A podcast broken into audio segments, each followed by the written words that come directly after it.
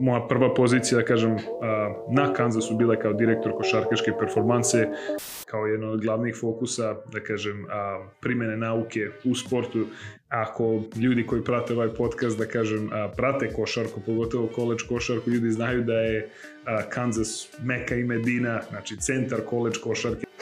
Jedno od najvećih, da kažem, mitova koji postoji je povezano za reč testiranje.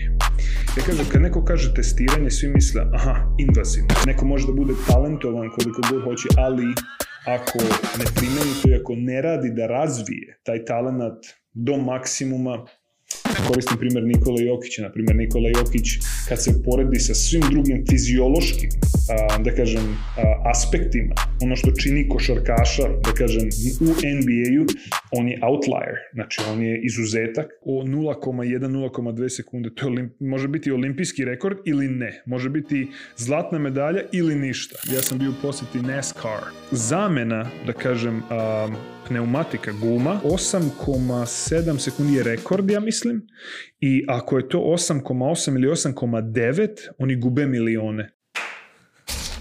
Danas imamo zapravo jednog vrlo zanimljivog gosta, jednog e, čovjeka koji, ono, slikom i prilikom je stvarno čovjek veliki, ogroman je, košarkaš je, bivši ili sadašnji? Bivši. bivši košarkaš.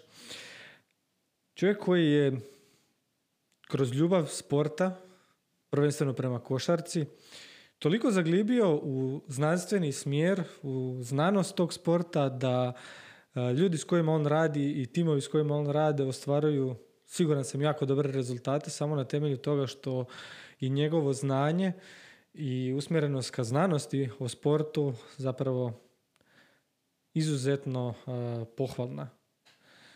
Toliki broj radova se o tebi može tvom autorskog dijela može pronaći da ja meni bi trebalo dan i dan i samo da iščitam sve ono što si ti do sada napisao. Nažalost, moram ti jedno priznati da nisam prošao sve, neke sam malo onako bacio oko. Ali njegovo ime je Dimitrije Čabarkapa. Sam to dobro sve izgovorio? Tako je, tako je. Uh, ti si direktor košarkaškog istraživačkog odjela na sveučilištu u Kansasu, tako? A, to je moja prošla pozicija. ja sam u proteklih, ja mislim, pet, pre pet meseci promovisan da budem zamenik direktora laboratorije za sportsku performansu, znači Jayhawk Athletic Performance Lab na University of Kansas, znači u Lorencu u Kansasu i mi smo, kažem, jedna od vodećih laboratorija koja se bavi naukom, znači tom, da kažem, primjenjenom naukom u sportu. Da, ali um, po završetku um, doktorata um, moja prva pozicija, da kažem, na Kansasu bila kao direktor košarkaške performanse, kao jedno od glavnih fokusa, da kažem, primene nauke u sportu.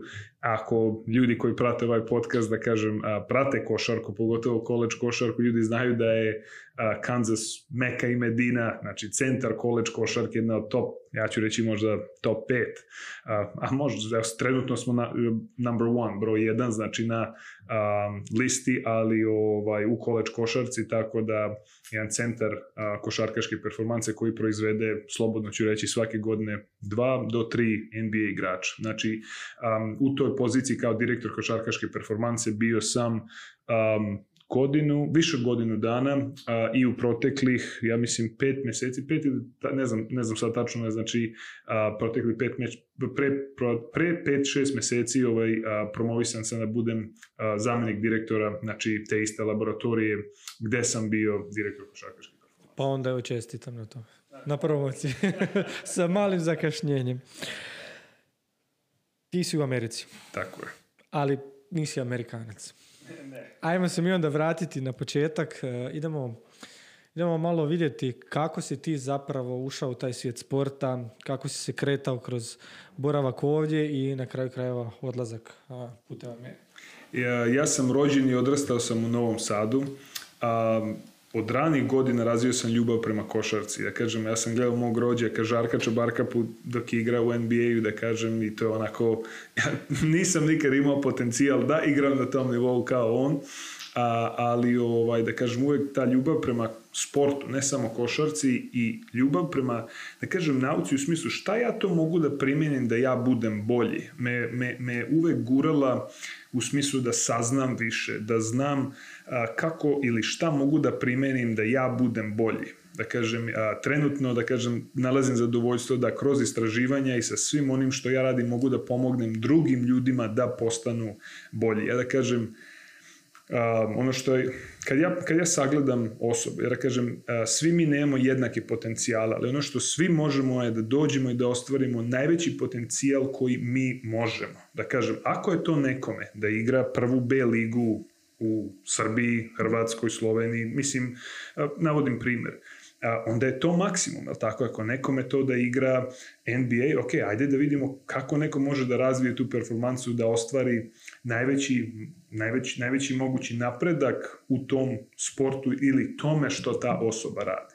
Tako da ono što a, trenutno mene zanima i, i, i, i što stvarno volim da radim je da kroz nauku i rad sa a, sportistima, znači i muškim i ženskim sportistima, pošto ja uvek kažem trenutno a, mnogo istraživanja i mnogo stvari znamo, da kažemo o muškom sportu i nešto što je moj fokus i fokus, da kažem, a, moje sestre, koja radi doktorat na Kansasu isto je, da kažem, female athlete performance, znači performansa i analiza performanse ženskih sportista, ali da kažem ovako, celokupna slika je kako možemo svu tu da nauku i sva ta znanja da ubacimo u praksu i da pomognemo trenerima i ljudima koji rade sa sportistima, pogotovo mlađim generacijama, pa znači od mlađih do pro, profesionalnih nivoa igre, kako oni mogu da unaprede performansu. To je što se tebe tiče sada. Da. Kako je izgledao taj put kroz tvoje neko odrastanje? Kada si ti prepoznao sebe kao neko ko je zaljubljenik u košarku, neko ko... Jesi li ikad, zapravo, ajmo krenuti od ovog pitanja, Aha. jesi li ikada sanjao o tome da igraš u NBA? Jesam. To me, da to me uvek, da kažem, to je jedno od uh, velikih želja koju sam ikad imao, da kažem, a, a, a, jedna i, i svaki put kad uzmem, kad sam igrao, kad sam uzeo košarkašku loptu, bilo je ok, moj san, vizualizacije da igram u NBA-u. Ova, imao sam priliku da i radim sa ljudima trenutno i iz NBA-a i, ovaj, i sa proslavljenim igračima, znači iz uh, iste lige, je tako, Ovaj, I onako kad stanem na teren, onda onako kažem, ok, super, ja nisam igrao na ovom nivou, na primjer kad sam bio u poseti San Antonio Spurs, um, stojim na njihovom terenu, onaj The Rock, centar njihov, sad su napravili još bolji. Baš sam bio u poseti pre 4, 5, 4 meseca, kad su, stvari 5 meseci, kad su gradili taj, uh, da kažem, uh, novi, novi centar. To je bilo, to meni strašno, sad malo digresiju vršim, ali oni su toliko, da kažem, financijskih sredstava ubacili na razvoj ne samo, da kažem, tog centra, nego i nauke o sportu koja je deo tog centra da je, da je to meni bilo fascinantno. Ovaj, ali da kažem, kad sam stao na taj teren i kad sam uzeo onako loptu, ja sam rekao, ok, super, ja nisam igrao na ovom nivou, ali daću se od sebe da pomognem drugim ljudima a, sa znanjem koje sam prikupio, da kažem, kroz a, sve ove godine mog rada, da kažem, u nauci o sportu, da pomognem a, mladim osobama, znači njemu ili njoj da dostignu maksimum u njihovoj performanci, što mogu. Kada si zapravo ti otišao uh, iz Srbije za Ameriku? Mm, mislim da je bio kraj, kraj 2011. početak 2012. Znači skoro ide ka 12 godina. Tada si imao koliko godina? O 18, tako je. Da. Jesi li otišao s ciljem da ideš u NBA ili si već tada bio svjestan da to možda ipak neće biti uh, ostvareni san? Znaš kako, ovo je o, o, interesantno pitanje zato što ovaj, a, ja sam igrao u Vojvodini u Novom Sadu Ovaj, I onako u, u glavi mi je bilo a, da bi nastavio svoju, da kažem, jednim delom košarkašku karijeru, morao sam da se odreknem akad, akademskog dela, jer jako je teško gurati akademski deo um, zajedno sa sportskim, je tako? Ovo, ja sam išao u medicinsku školu, u srednju medicinsku školu. Čak sam... kolega. Tako je, tako je, tako je. ovaj, um, za fizijatra, ja sam bio, znači, uh, za fizioterapeut, znači smer, jel tako? Ovaj, ali da kažem što se tiče toga, jako je bilo teško da objedinim i akademski i sportski deo u jedno i to je jedino mesto gde sam mogao da ostvarim to, da ne izgubim, da kažem, progres koji mogu da napravim akademski, pored sportskog razvoja, bila je, bila je college košarka, je tako? Znači, ja sam igrao na NCAA Division 1, znači na diviziji 1 na James Madison univerzitetu, ovaj, tako da to je bilo, da kažem, jedna od uh, um, da kažem, poznatih akademskih institucija, gde sam ja dobio i uh, diplomu, znači iz kineziologije, znači Kinesiology Exercise Science, um, kao osnovne studije, bachelor, um, i master iz nutricionistike, znači Nutrition and Physical Activity. Tako da ovaj to je nekim delom, ali da kažem ovo, da li sam da li sam planirao da kažem da igram u NBA-u, to je meni bila vizija. Uh, ja sam rekao sebi ja ću sve od sebe da dam da budem najbolji što mogu da budem Znači, svaku knjigu koju sam pročitao kroz bachelor, prvu godinu, drugu godinu studija, ja sam sve aplicirao. Aha, ovako treniram, aha, super, ovako jedem, aha, ugljeni hidrati, ovo, aha, ok. Da imamo su powerlifting exercise, o, ok, super. Bench press, a, šest setova po tri, o, ok, ok, super. Tako ću ja treniram. I onda kad sam video da to stvarno se lepi na mene, da kažem, kada sam stvarno video da je to... Um, ne, nekad, nekad ljudi moraju u stvari da osete da, da, na, na svojoj koži da to deluje, da nešto deluje što oni rade, je tako? I ja sam tu odmah razvio ljubav prema tome, ja sam shvatio da je to, da to ima ogroman utica. E sad, ja sam dao sve od sebe, ja sam imao i sezonu po 10 poena po utakmici, um, kada sam imao, da kažem, i to je stvarno onako bilo, bilo super, da kažem, da igram na diviziji 1 na takvom nivou, um, da budem jedan od top 3 um, scorers, a, kako to da prevedemo na naški, ovaj, da kažem, a, poentera. Po, po, tako, poentera, da, ovaj, a, ali, ovaj, a, da kažem, neke stvari su se, a, nikad ne znaš kako a, život funkcioniše i neke mogućnosti. Kad sam završio master, pošto ja sam u pet godina završio i bachelor i master, Uh, i dobio sam, da kažem, ponudu da počnem istraživačku karijeru na jednoj od institucija koja pripada um, Harvard, znači Harvard Medical School, znači um, medicinskom delu, znači Harvard univerziteta. I tu je moja, da kažem, istraživačka karijera počela, tu sam razvio ljubav za istraživanjem i everything else is history.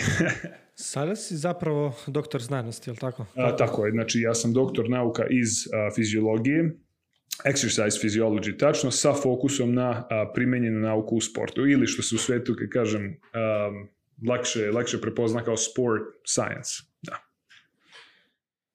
Kada je to krenulo? Kada je krenulo, kada je krenulo zapravo toliki interes za znanstveni dio u odnosu na ovaj dio idem učiti za sebe kako da ja budem bolji, kako, kada je nastao taj zapravo prijelaz onoga što je za mene pa za možda druge ljude? To, to je super pitanje, ovaj, jer kad sam počeo, da kažem, istraživačku karijeru na jednoj od institucija koja pripada Harvard, medicinskoj instituciji, znači Harvardu, ovaj, shvatio sam da ta istraživanja, pošto, pošto sam ja, kažem, počeo u endokrinologiji, je tako, znači insulin, insulin resistance, tako dalje, tako dalje.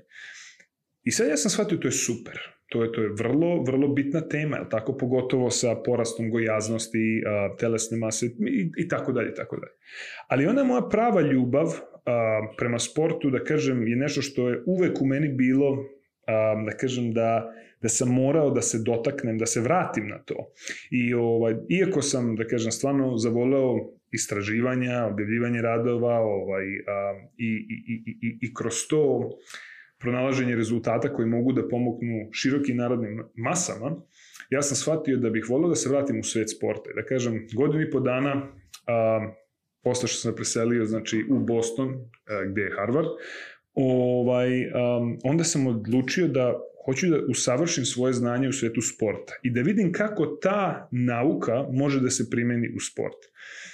Univerzitet na Kansasu tu je isto gde sam, gde radim, trenutno tu sam i doktorirao, ovaj, i um, stvarno uh, sa mojim mentorom, znači uh, Andrew C. Fry, Andrew Fry, uh, koji potiče od jednog od možda najcitiranijih ljudi, um, da kažem, u svetu iz fiziologije, William Kramer, znači Kramera, ovaj, koji je njegov džak i, najbolji prijatelj, da kažem, uh, do današnjeg dana, ovaj, stvarno sam razvio ljubav prema toj nauci koja može da se primeni u sportu. Znači, od biomehaničkih analiza do, znači, treninga snage, do znači, fiziološkog odgovora na određeni stimulus, vežbanja i tako dalje i tako dalje.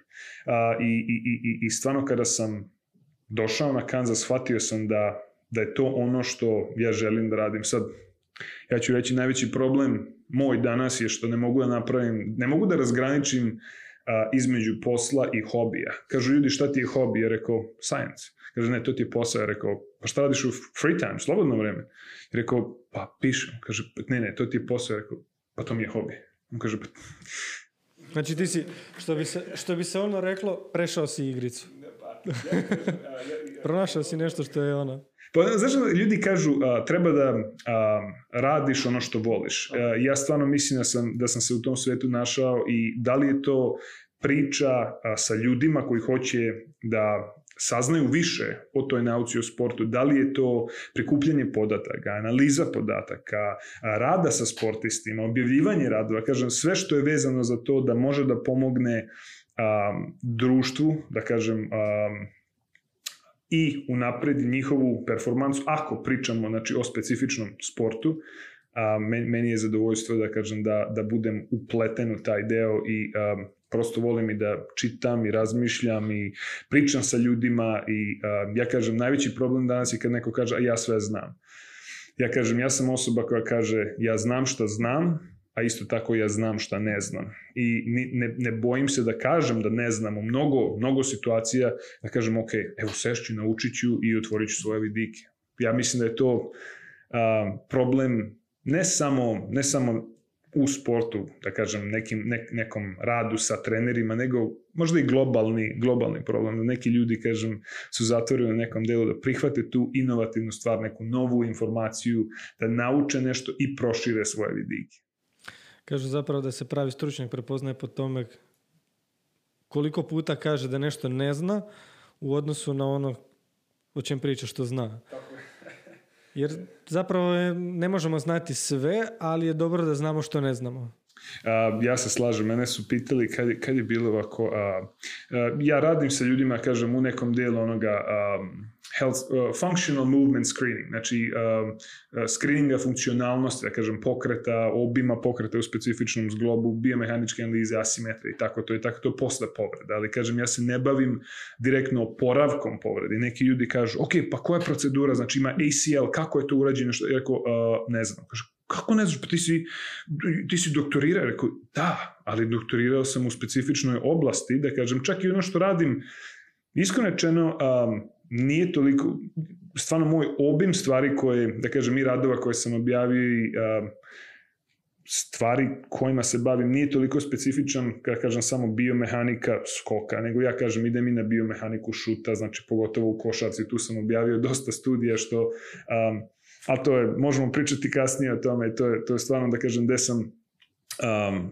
počeo da razvijam ljubav uh, prema nauci o sportu, ovaj, ali da kažem, uh, nemam nikakav problem da kažem ja to ne znam. Kako, kako pa povreda ACL-a, da li to meniskus? Rekao, super, ja znam anatomiju, ja znam da kažem stvari neke Znaš, o tome. Što se dogodilo? Da, ali, ali, ali a, ja, ja, ja, ja da ti kažem kako je hirurg odradio tu proceduru i šta može da bude uzrok toga, zašto ovo, ja ću reći ja ne znam, ali znam ljude koji znaju.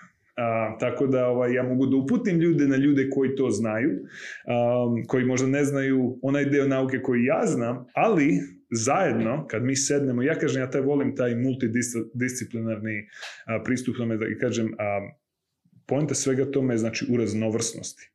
Da kažem, a, možda ti znaš jednu stvar, ja ne znam tu stvar, a ja znam nešto što ti ne znaš, znači zajedno vredimo više, ali tako? Dvije glave su uvijek pametnije od jedne. Apsolutno. Pogotovo dvije glave koje razmišljaju potpuno drugačije. Tako je.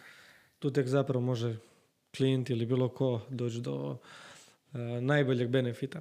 Koje su zapravo ograničenja s kojima se susrećeš u istraživačkom radu? Jedno od um, najvećih, da kažem, mitova koje postoji um, je povezano za reč testiranje.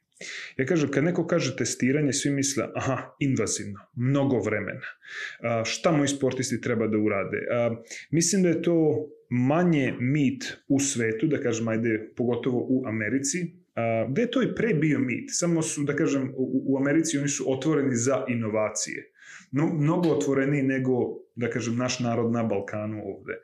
Um, čak i neki evropljani sa kojima sam ja pričao, znači iz Holandije, Mađarske, i oni su otvorene da čuju neke inovacije. Ali ne, da kažem, ne znam, ne znam zašto je to tako i ne želim da ulazim u genezu tog problema, ali ovaj što se tiče, da kažem, a, ovoga, mislim da je to, a, ja znam, a, ne želim da budem otvoren prema novim informacijama nekad veliki problem i da kažem, shvatiti da ima ograničenje u nekim stvarima i da treba biti otvoren za nove stvari da se to primeni. Ali taj pristup je jedan od najvećih a, problema, da kažem, kada se vratim na tu reč, ko, a, možda šta ta reč testiranje možda znači? Da kažem, ono što što, što, što, o čemu ja pričam je nešto što je neinvazivno, nešto što može da se uradi u minimalnom vremenu vremenskom periodu, ja da kažem, raditi mišićnu biopsiju usred sezone, to nekom naučniku može da bude vrlo interesantno, ali to se nikad neće desiti u profesionalnom sportu. Nijedan igrač, mislim... Neće priznati na to. Pa ne, ja, ja, možemo pričati o tome ceo dan i neki ljudi mogu da kažu, a, apsolutno, vađi... Naprimer, a, problem s kojim sam se ja susreo, jednom je, a, meni su pitali kad sam prezentovao na Stanfordu, kažu ljudi, e pa, Kako to ovaj, ovu studiju ste odradili sa analizom pljuvačke, na primjer steroidnih hormona, testosteron, kortizol, koje se mogu naći znači, u pljuvačci, kao pa to nije, to nije validno, ne, niste mogli to raditi sa pljuvačkom, treba krv da se radi. Ja rekao, molim? On kao, pa krv je mnogo, kao mnogo više može da se sazna. Ja rekao, slažem se sa vama. On kao, i? I rekao, pa vi meni nađite sport, osam, u stvari to je bilo studija, mislim, devet sportista, profesionalaca, koji će da vam daju krv osam puta tokom utakmice. To, je, to su neke nerealne stvari, ali tako? Znači, pričamo, uh, možda su realne u nekom sistemu, ali po nekom viđenju, znači, te primene nauke, kažem, kad, kad ja pričam o primenjenoj nauci, a, osam puta vaditi sportisti krv, to je malo, ili ok, ajde da odradimo mišićnu biopsiju. Pazite, znači mišićna biopsija super, invazivni postupak. Zahtjeva na neki način je rehabilita, mislim, rehabilitaciju. Oporavak. Oporavak, da, jer ja, ja kažem, to su neke stvari koje ne mogu da se primene na nedeljnom nivou, da ne govorimo svakodnevnom, da kažem, testiranju. Znači, kad mi pričamo o testiranje, moja vizija svega toga i da kažem čemu sportska nauka sledi je da mi vršimo monitoring, znači analizu performanse, skeniranje tih biomehaničkih karakteristika, bez invazivnih sredstava, na primjer, na jedna od novih tehnologija, onaj 3D markerless motion capture system, znači bez markera koji se stavljaju na telo, gde može, znači, preko specijalne tehnologije i specifičnih kamera da se odradi kompletna biomehanička analiza. Ali to su inovativne tehnologije, ali jedan od najvećih mitova koji je povezan, da kažem, sa tom reči testiranje, da nešto mora bude invazivno, da nešto mora bude, da kažem, da kon konzumira ogromnu količinu vremena, Mislim, a, ljudi kažu kako mi radimo a, analizu, na primjer, skoka. Znači, kompletno tenziometrijskim platformama, onim force plates. Uh mhm. -huh. To, to je deo zagrevanja. Znači, ako radim sa kondicionim trenerom, ako si ti kondicioni trener, ja dođem i kažem, ok, u sredu ćemo ovo da radim, ajde da odradimo. Znači, dinamička, um, da kažemo, onaj dynamic warm-up, ok, super, idemo, butt, butt kicks, ace kips, ono, lunges, spiderman, ok, i samo izvučemo sportistu jednog, šta tri skoka, znači na toj platformi uzmu svakom sportisti od 15 do 20 sekundi. I to je apsolutno neinvazivno. I, tako da a, mislim da i taj mit šta, o, o tome šta ta sportska testiranja um, rade a, mora, da, mora da se odstrani u nekom delu. Ljudi koji znaju vrednosti primenjene nauke shvataju da ako je to primenjeno, ako se to radi pogotovo na elitnom nivou, mora da bude, da kažem, efikasno. Pa je, ali zapravo ako ćemo razmisliti, imamo Evo uzet ćemo za primjer profesionalnu košarkašu u NBA-u, nama zapravo najvredniji podatak bi bio direktna biopsija za vrijeme utakmice. Ali to nemoguće. Apsolutno. Znači, to bi bilo absurdno zaraditi jer nitko ne bi pristao na to, jer ko samom košarkašu je zapravo jedino bitno da ima performans i fokus na toj utakmici, a ne na nekom istraživanju zarad budućnosti neke i, i nekog kasnijeg istraživanja. Je, mislim, ako neko... I vađenje krvi, ne mora biti biopsija i vađenje krvi. Pa koji bi košarkaš uh, u pauzi dok on hvata zrak, uh, hidrira se što god, da mu ti sad ideš vaditi krv, Tako pa ga to nešto boli, pa mu tu nešto krv curi, pa ovo, pa ono, a on razmišlja o utakmici kako će Tako se fokusirati. Mislim, apsurd. E, mislim, to su, to su neke stvari, er, er, moramo da budemo realni, je tako? Jer, kažem, i to je jedan možda od najvećih problema u današnjem svetu a, stereotipa te sportske nauke koji postoji. Jer nauka, mis, da kažem, ljudi koji se bave tom sport, sport science, znači primenjenom naukom u sportu, mislim da moraju da znaju i akademski i sportski deo. Znači, osoba koja radi sa sportistima, ja kao bivši sportista, da kažem, ja nisam igrao na NBA nivou, ali sam igrao na ozbiljnom nivou, znači koleđ košarke, gde sam shvatio kako ozbiljan uh, tim funkcioniše, sistem funkcioniše i, i, i dan danas sam okružen ljudima u još elitnijim institucijama, znači i u muškom i ženskom sportu, gde vidim koliko efikasno stvari moraju da se odrađuju. I ja ne mogu da dođem sa a, protokolom za testiranje koji traje dva sata i da kažem, e, sad ćemo ovo da uradimo a, dan pre utakmice. Mislim, to, to, to ne pije vode. Tako da, ovaj, a, mislim da um, taj stereotip a, da nauka mora da bude invazivna treba da se prevaziđe isto tako znači da nauka kaže jedno a treneri kažu drugo mislim da je to ta da kažem um, gap što oni zovu ili uh, rashol između znači nauke i sporta koji mora da se prevaziđe i kad god čitamo neke radove se viču bridging the gap uh, da kažem ok izgradit ćemo most spojit ćemo nauku i sport um, ali ovaj um, to je nešto čemu ja kažem težim i sa istraživanjima i sa primenjenim radom sa sportistima. Koliko tvoj rad se zapravo, pošto si košarkaš, koliko je tvoj rad zapravo usmjeren na košarku, a koliko generalno na sportske performanse, što u ostalim sportovima, što nekim drugim aspektima? Ja ću da kažem možda, a, mo, možda više stvari koje radim su bazirane na a, rad sa košarkašima i košarkašicama zbog moje ljubavi prema tom sportu. Slično tako znači i sa mom sestrom koja uskoro treba da doktorira, a, isto na univerzitetu na Kansasu, ona se najvećim delom fokusira na odbojku, jer je ona igrala znači, za reprezentaciju, ja kažem, a, u, u, u Srbiji i ovaj mislim da obo imamo ljubav prema tom sportu koji smo mi igrali, ali daleko od toga. Znači, evo, radim i sa rukometašima, rukometašicama, a, znači, pokušamo, se, pokušamo da se proširimo na druge sportove, sad smo upravo, da kažem, radili i sa odbojkašicama, pokušamo da se proširimo, da kažem, i na sportove kao futbal, tako dalje, tako dalje. O, isto dakle da pomenem, znači track and field, američki ili ovde kažem, um, kako se to kod nas bože prevodi? Uh, atletika, atletika, da, atletika, znači kompletno atletiku, ovaj, um, treba, treba sam da ponesem ovaj, kako se zove, re, rečnik, da počnem da prevodim Google, Google, Google, Google Translate. Ovdje. I rekao sam ti prije ovog razgovora, a možda da i napomenem ljudima koji su već došli do ovog dijela razgovora, da ti ne zamjere zapravo to što koristiš engleski izraze, zato što zapravo živiš i radiš u, u, u Americi Americi i zapravo sav rad ti je fokusiran na engleskom jeziku, tako da neke stvari možda ni ne znaš na našem jeziku kako se kažu, tako da, ne, da ti neko ne zamjeri. Ja sam baš sad, samo da, samo da napomene, evo, baš sam pre, evo, koliko je to bilo, pre nekih nedelju i po dve, a, imao prezentaciju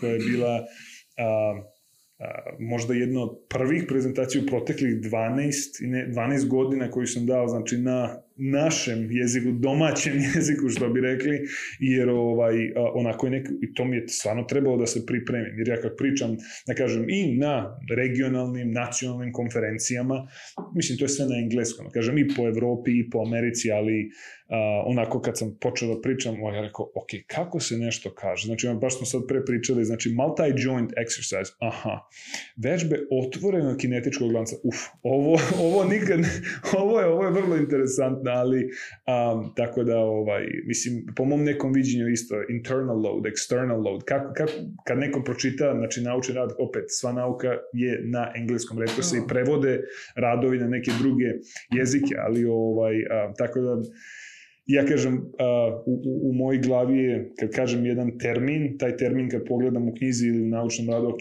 zna, zna, znam na što sam se locirao, ne bi, da.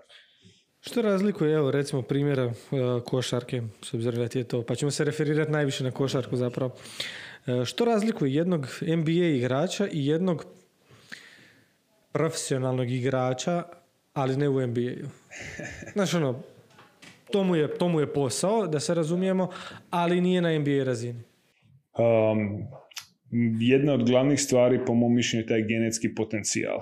Ali isto tako, a, ja sam bio okružen a, sa dosta a, igrača koji su imali a, vrlo dobar genetski potencijal, znači talenat, ali nisu radili dovoljno, nisu primenjivali korektan tip treninga. Ja sam, da kažem, um, imao, imao priliku da igram uh, s jednim od mojih, znači, um, uh, do, dobrih, dobrih prijatelja u to vreme koji danas kaže, wow, trebao sam da promenim neke stvari kad sam igrao, ali da kažem, svi mi želimo da se onako nekad vratimo, da kažemo, ovo, ovo možemo drugačije odraditi. E sad, ja opet kažem, ono što ja mislim da ja pokušavam da radim je da ono, neke greške možda koje sam ja pravio, ono što nisam znao tada, da pomognem sad ljudima da, da ne kažu, e pa trebao sam ovo. Ovaj, ali da se vratim na ovu priču, sam rekao, a, apsolutno je voleo one gumene bombonane, a, da ne pominjem sad brendove ili one, ali znači a, o, one male gumene bombone i on je toga mogao da pojede, ja mislim, kilo, kilo i pa. To je, to je, to je, to je strašno. Ne, on to jede i to je tako. On voli, ili ovaj, da kažemo, ovaj, gazirana pića, ovaj, mislim, to onako, ali a, jednom poskaže, nisam trebao to da radim. Rekao, da, druže, evo kao, ok, sad znam. Tako da, ovaj, ali mislim da, a, da se vratim na to, genetski potencijal a, je, mislim, nešto što najvećim dijelom određuje nekako isto tako i rad. A, znači, ne, a, ima ono um, hard work beats talent. Uh, u, if talent doesn't work. Ja, yeah, if talent doesn't work hard. Mislim, to je, to je uh, ne samo, ne samo za sport, nego primenljiva, primenljiva uh, izreka za život, je tako?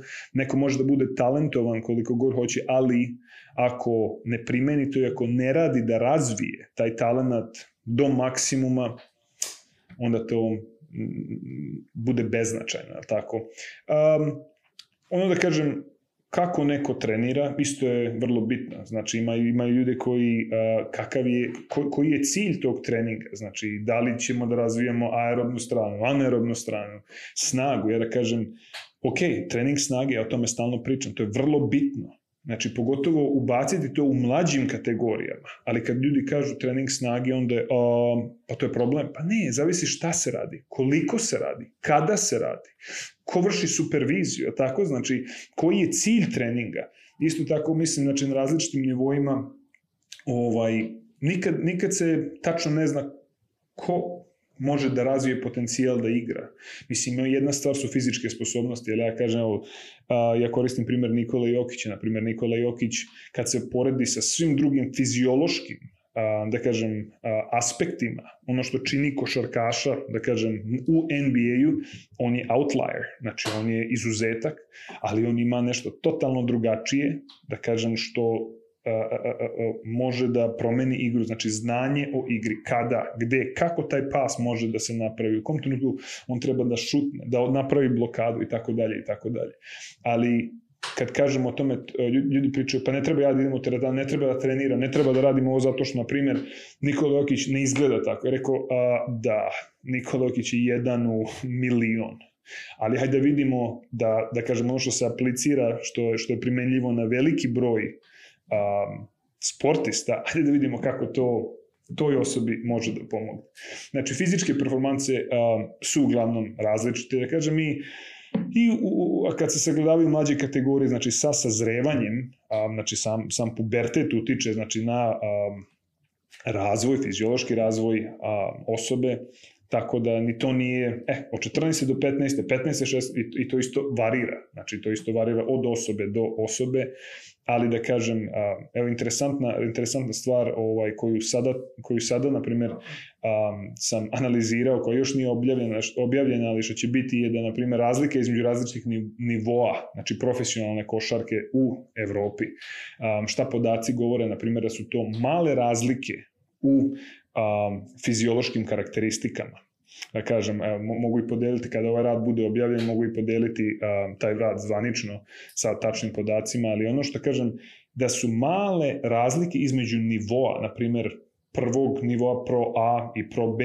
da kažem, lige, je li tako, ali ovaj ono što je interesantno je da mi pričamo samo znači o fiziološkim karakteristikama. Da li je to znanje igre? Mislim, to je samo fizio, fiziološki profil je jedan deo te velike puzle, jedan deo te slike koja čini tu osobu sposobnom da igra na tom nivou, tako? Ja isto kažem, ima rad koji smo objavili ovaj, baš smo, mislim, da mislim da si i pomenuo to a, pre, naše, pre, pre ovog podcasta, ovaj, da smo gledali a, povezano, znači onog 1RM, a, maksimalne, da kažem, a, težine koju ta osoba može da podigne, znači u a, upper body, znači kroz bench press i kroz čučanj, znači barbell back squat, znači a, a, zadnji čučanj, je tako? Ovaj, I nismo apsolutno našli nikakvu korelaciju sa sposobnosti osobe da bude efikasan šuter, znači za free, uh, za free throw. Slobodno bacanje, znači uh, uh, šut za dva poena i tri poena. I onda ljudi kažu, aha, snaga nije bitna. Ja rekao, apsolutno netačan zaključak studije. On kao, pa kako? Pa jeste videli ko su ispitanici? Ispitanici su bili ljudi koji imaju iskustvo, koji već prisustuju dva do tri puta a, treningu snage nedeljno, što znači bolji zaključak je da su oni već imali ono što je potrebno, ali da dalji da kažem, razvoj snage i sile nije značajan. Tako je. Znači, to uvek ja kažem, ljudi uzmu, interpretiraju studiju i kažu, pa ovo je ovako, ovo je ovako. Ja rekao, pa čekaj, čekaj, čekaj, čekaj. Ko su bili ispitanici? Šta su radili? Mislim, svoji, da, da, da, da, da uzmemo nekoga, evo, bukvalno gledam, da nađemo nekoga da, na ulici da kažemo, evo, ajde da počnemo da treniramo dve nedelje sa tobom, bilo koji trening, da nikad nije uzeo bučicu, znači, ili teg u ruke. Pa naravno da će, nar, naravno da će ta osoba postane, da kažem, uh, jača. Mislim, to je, to, to je fiziologija, je li tako? Ali kad pričamo o tome, znači ti zaključci isto mora kada neko pročita studiju, mora da budu bazirani, u stvari zasnovani na kome je ta studija rađena. Po mom viđenju to je vrlo bitno. Znači, ko su ispitanici? U ovoj studiji što sam sad pomenuo, znači mi smo imali ljude koji imaju košarkaško iskustvo, koji prisustuju treningu snage i kad se pogledaju samo vrednosti, znači za taj 1 RM, znači 1 RM u uh, uh, uh, bench press, znači i čučnju, sad prevodim moje vežbe, ali ovaj, znači kada se pogleda ta maksimalna snaga, maksimalna sila koju ne mogu da proizvedu, je tako, ona nije bila povezana sa njihovom efikasnosti šuta. Ali vrednosti su odgovarale drugim istraživanjima koji su rekli da, to je, to je ono što košarkaši pokažu. Je tako, na tom nivou. Što znači oni su već imali ono što im treba da igraju na tom nivou performansa ali ovaj, i, da, i, i da imaju takav, a, takvu efikasnost šuta. Nije zaključak da to nije bitno, nego zavisi ko su ispitanici. Da dobiješ sad jedan neću reći drugorazredni klub, da. ali da dobiješ klub koji je u nekoj drugoj ligi, koji ima težnju ka tome da pređe u veću, veći rang, koja bi ispitivanja radio na sportašima kako bi vidio gdje su njihovi nedostaci? Znači, specifične stvari koje bi na njima radio i kako bi unapređivao te stvari? Po meni jedna od a, bazičnih stvari koju svaki sportista mora da zadovolji i onaj a, funkcional, funkcionalni screening. Da kažem da što u Ameriku, što se u literaturi zove functional movement screen. U smislu, ja sam, e, ovo sam jednom uradio i rekao, ajde, stanite evo tu na liniju, znači ispod koša, i da vidimo koliko vas može da uradi pravilan čučanj. Ma, možemo svi šta kakav čučanj, mi smo sportisti. 75% njih nije moglo da pređe, znači, pa, 9, da, apsolutno. I ja mi pričamo kao, pa okej, okay. ja rekao, pa nije okej. Okay. Mi pričamo znači da ima smanjen obim pokreta, da kažem u recimo sklobu kolena, a, kuka, a, skočnog zgloba i, i, i onda kažemo pa treba trening snage. Pa čekaj, čekaj, čekaj. To je kao da pravimo kuću na lošem temelju. Jel tako? Ja sam vam pričao, uvek, uvek, koristim ovu analogiju zato što mislim da je to perfektna analogija. Mi možemo da napravimo, evo, sedimo koje 20 isprata, jel tako? Stvarno lep pogled ovde na Zagreb, ali ovaj, a, znači, mi možemo, sedimo ovde, ali ako ovaj temelj loš, onda 20 isprat neće da stoji vrlo čvrsto, jel tako? Znači, a, a, po mom viđenju, prvu stvar koju bi pogledao i kako možemo, e sad, isto tako tako zavisi kada. Znači, da, to nećemo da radimo uh, u sred sezone, znači vrlo je bitno početi znači uh, posle završetka sezone, znači kada su igrači oporavljeni, ajde da vidimo gde da krenemo. Znači koji su testovi koje možemo da apliciramo, koje su financijske mogućnosti. Ja kažem, dosta stvari može sportska nauka u jednom delu košta. Zato je i, i, i, i, i, i limitirana nekim ljudima. Zato, da, da, da kažem, nije dostupna svima. Ali ajde da vidimo šta možemo da uradimo. Znači, bazične bazična testiranja koje mogu da se odrade. Evo kao što sam rekao, koliko igrača je moglo da odradi, znači pun obim pokreta, znači kada pričamo o običnoj, bazičnoj stvari kao čučan. Kako ja mogu da pričam o razvoju snage i sile kada ta osoba nema bazičan ba, sposobnost da odradi bazičan pokret, je tako? Ali ovaj, to su neke stvari, ja mislim, koje prvo treba da se um, odrade. Ok, ako imamo znači, te geometrijske platforme, hajde da vidimo gde, kakav je ta, kakva je ta neuromišićna performansa na početku, ka, ka, da li ima neke asimetrije koje mogu da se otklone, je tako? Hajde da vidimo kakva je mehanika skoka, jer kažem, ja, se, ja sam radio sa um, a, a, grupom košarkašica u jednom delu, da ne pominjem um, specifičan tim, ali ja sam bio uh, da kažem, šokiran kada sam video da osoba koja igra na takvom nivou Uh, ja, ja mislim, kad bi ja takav skok uradio, evo, svi ovde koji sedimo, bili bi, pa, da li si ti normalan? mislim, e, u, u nekom smislu, kako ja mogu da pričam o daljem napretku kada ta osoba, znači, nema a, bazičan pokret, a, obim pokreta, znači, kada temelj tog pokreta nije adekvatan. Po mom viđenju to je neke od prvih stvari koje trebaju da se odrade, pa, ćemo onda, pa, pa možemo onda dalje pričati o razvoju, znači i performance šuta, efikasnosti i tako dalje. Tako da što ja stvarno volim i dosta studija, da kažem, sam objavio proteklih pet godina o znači, biomehanici, znači šuta sa slobodnog bacanja, srednje distance, znači što bi rekli 2 point, 3 point i linije, da kažem, preko, preko 3, 3, 3, 3 6,75. Zapravo bi ja nekako rekao, da ljudi na, to je sportaši na tako nekoj razini koja je, ajmo reći, profesionalna, ali opet nije ono NBA. Da. da oni svi većinom imaju razvijene te uh, slobodna bacanja, te nekakve tehničke vještine za, uh, koje, za, koje sport zahtjeva.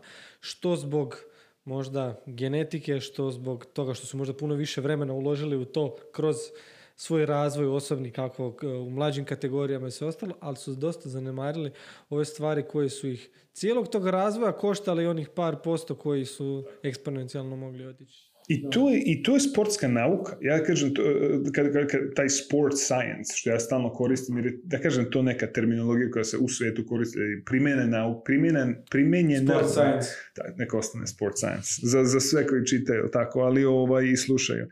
Ali ovaj, a, to je ono što ja mislim, ja nisam nikad upoznao sportistu, ali neću da kažem sportistu, znači kad kažem sportistu u smislu rekreativca, da li je to osoba koja, um, da kažem, uh, rekreativno se bavi tom specifičnom aktivnošću, fizičkom aktivnošću, je tako, Ni, i, i, ili se profesionalno bavi tim sportom, je tako, nikad nisam upoznao osobu koja je uspešna ja mogu da kažem čak ovo se aplicira i na posao, ali nikad nisam upoznao osobu koja je uspešna u nečemu što radi da nije htela ili hteo da bude bolji 1, 2, 3%.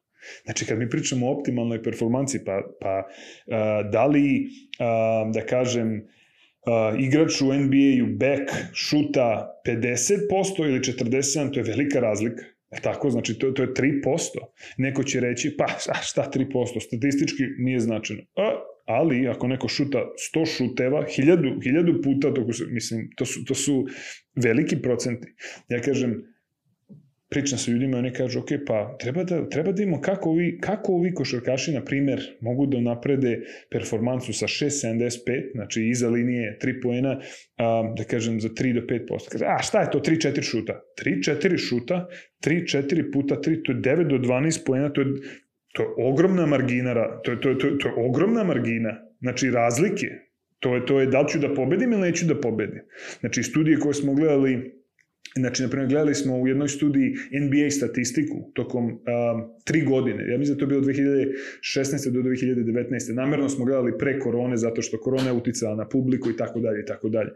Ali ovaj, um, rezultati te studije pokazuju da samo znači, efikasnost šuta znači, utiče, možemo da pogledamo kakav će um, rezultat utakmice biti, znači sa procentom variabilnosti znači od 20, ja bi se bio 25 do 30%, moram da pogledam, ali a, to je ogroman procenat, znači kako ta osoba šuta te večeri, a, apsolutno direktno utiče na a, rezultat tog meča, a tako. Um, mislim, to je, to, to, to je tema za dugu diskusiju, da, da, ali...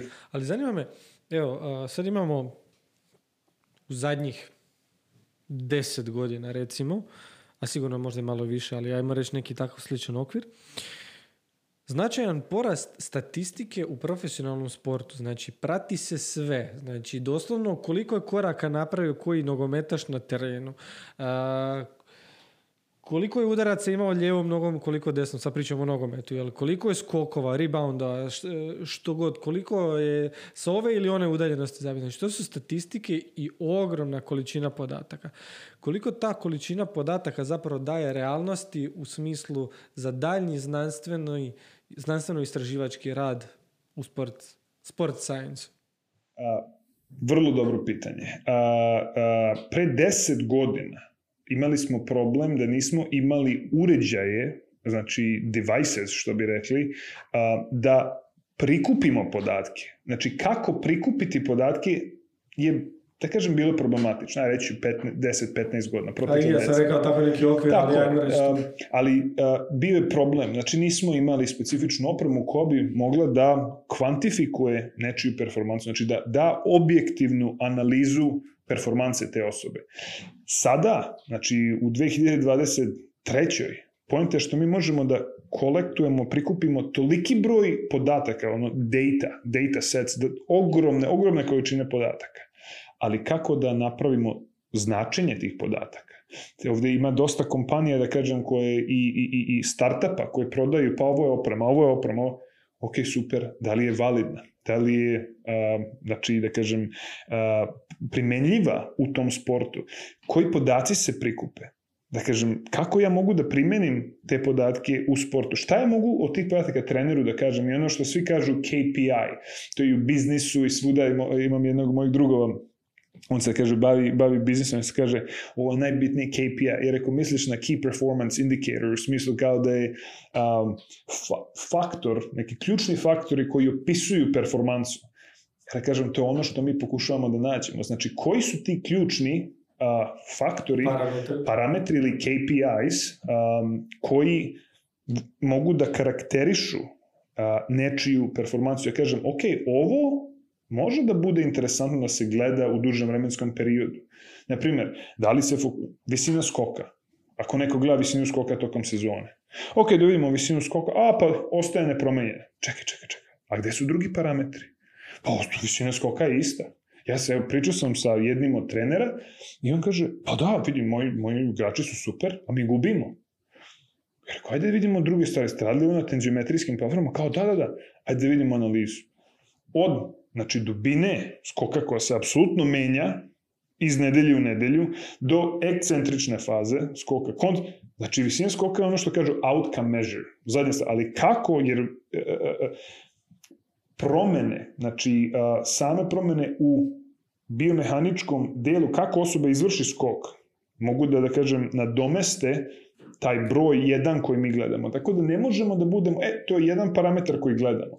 Ja sam osoba koja u, ekvolim da kažem, um, ima više puteva kako možemo doći do nekog rešenja. I da kažem, jed, više mišljenja je bolje, a, i ako pričamo o nauci, bilo, bilo čemu, da kažem, a, objektivna analiza koja može da da grupu podataka i koji su to, znači, KPIs, na koje moramo da se fokusiramo, je, da kažem, interesantna i treba, i, treba da se fokusiramo to, ali ono što treba da vidimo iz tih velikih, tog velikog broja podataka je kako možemo da filtriramo to kao levak, ja kažem, a, bukvalno funnel, što mi America je funnel down.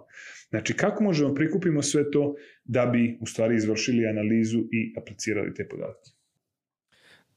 Ti si isto spomenuo uh, start-upove, doduše to više čak nisu ni start-upovi, to su sad već ozbiljni brendovi, ozbiljne firme koje imaju ogromne investicije i za koji se krije ono doslovno jako veliki istraživački tim, jako velikih stručnjaka zapravo. koliko to zapravo znači za sport science, za primjenjivost u sportu, a u konačnici onda svakodnevno životu, jer to su najčešće uređaji koji se, koji se nose, odnosno koji se koriste uh, i van sportske izvedbe. Mislim da ta kombinacija hardvera i softvera, da kažem, kad se objedini, može da bude vrlo korisna u smislu, znači, uređaje koji se nose, da su to specifični satovi, prsten koji može da meri, znači, i uh, heart rate variability, znači, variabilnost uh, uh, do temperature i tako dalje i tako dalje. Mislim da ima veliku primenu, ali isto tako da ne možemo da napravimo čvrste zaključke na osnovu jednog parametra. Mislim da mora da pogled, sagledamo tu stvar iz različitih perspektiva. Jel tako? Znači, ja opet koristim ono kao puzlu, tako, sliku. Ako pogledamo tu, kao, kao da sklapamo, da kažemo, onu sliku iz onih malih puzlica, ali tako? To je jedan deo te velike slike. Ok, da neko, na primjer, može da kaže, ok, pa evo, nek se vratimo na tenzimetrijske platforme, ili neka se vratimo na, evo, a, a, ovaj uređaj koji, na primjer, može da meri a, kvalitet sna na osnovu različitih parametara, ne ulazimo u algoritme i tako dalje i tako dalje. Ali to je jedna od stvari koja može da da bolji uh, uvid u to kak, kak, koji odgovor, kakav fiziološki odgovor ta osoba ima na stres kojem je izložena tokom dana, na primjer. Evo ja ću reći, ja sam sinoć došao sa puta u um, jedan ujutru, spavao sam 4 sata i došao u Zagreb Mislim, to je, to je, to je, šta sam spavao, četiri sata i šta sad, meni taj podatak treba da kaže, ok, super, ne možeš da ideš. Pa ja moram da idem. Tako da ne možemo da kažemo, ok, a, ta osoba, na primjer, ne može, šta sam ja košarkaš i treba da igram utakmicu danas, ali tako, nisam mogao da spavam, da li sam imao problema sa, a, znači, uh, familijom, sa poslom, sa uh, financ... Mislim, ra različite stvari, tako stres, različiti stresori kojima smo okruženi. Tako da na, na osnovu tih podataka ne možemo napraviti jedan zaključak, e, 4 sata sna, ovaj stres score, što bi rekli, je loš, e sad ta osoba ne može da igra. Mislim, a, svi bi mi volili da napravimo zaključak na osnovu jednog parametra, jer sad se vraćamo na KPI, znači na Key Performance Indicator, ali to je samo jedan deo te velike jednačine. Ok, ajde da vidimo. Da li je, na primjer, san bio loš? Ok, super. Ajde, na primjer, da pogledamo da, kakva je neuromišićna, ona neuromuscular performa, per, performance, ona performanca, neuromišićna performanca na tenzimetrijskim platformama. Ok, ovo nije optimalno, ajde imamo, u, pa i ovo se smanjilo. Ok, ajde, na primjer, imamo neke druge faktore, pa i to je otišao dole.